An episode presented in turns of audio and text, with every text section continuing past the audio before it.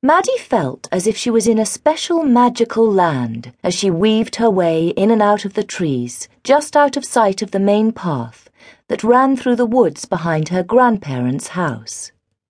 She could hear Grandpa talking to his dog, Milo, as he walked along the path, but otherwise the woods were silent.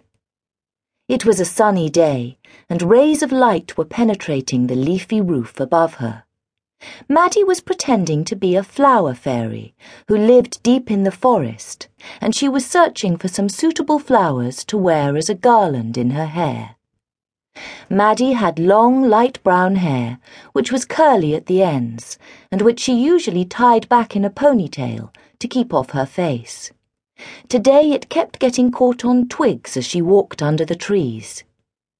After she had made a yellow crown out of some long-stemmed buttercups, she joined her grandfather on the path. Grandpa had just thrown a stick for Milo to fetch, and Milo, who was a very excitable Jack Russell Terrier, was barking loudly as he ran off into the woods after it.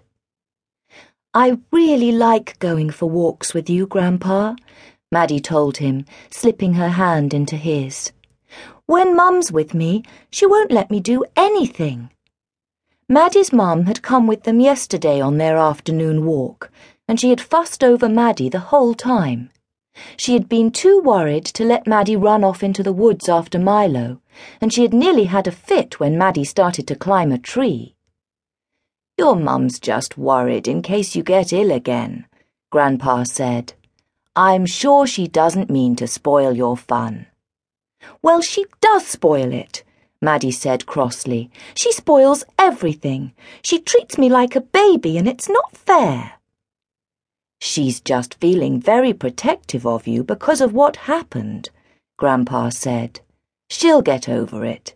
You just need to give her some time. Now, I wonder what's happened to Milo." Milo hadn't returned with the stick, and he wasn't barking anymore either. They waited for several minutes, but he still didn't return, even when Grandpa called him. "Do you think he's all right?" Maddie asked. Grandpa didn't look too concerned. "He might have found a rabbit hole or something. Why don't you go and have a look for him? Don't go too far, though. Give me a shout when you find him." So Maddie set off into the woods, and soon spotted Milo crouching on the ground next to a large tree stump.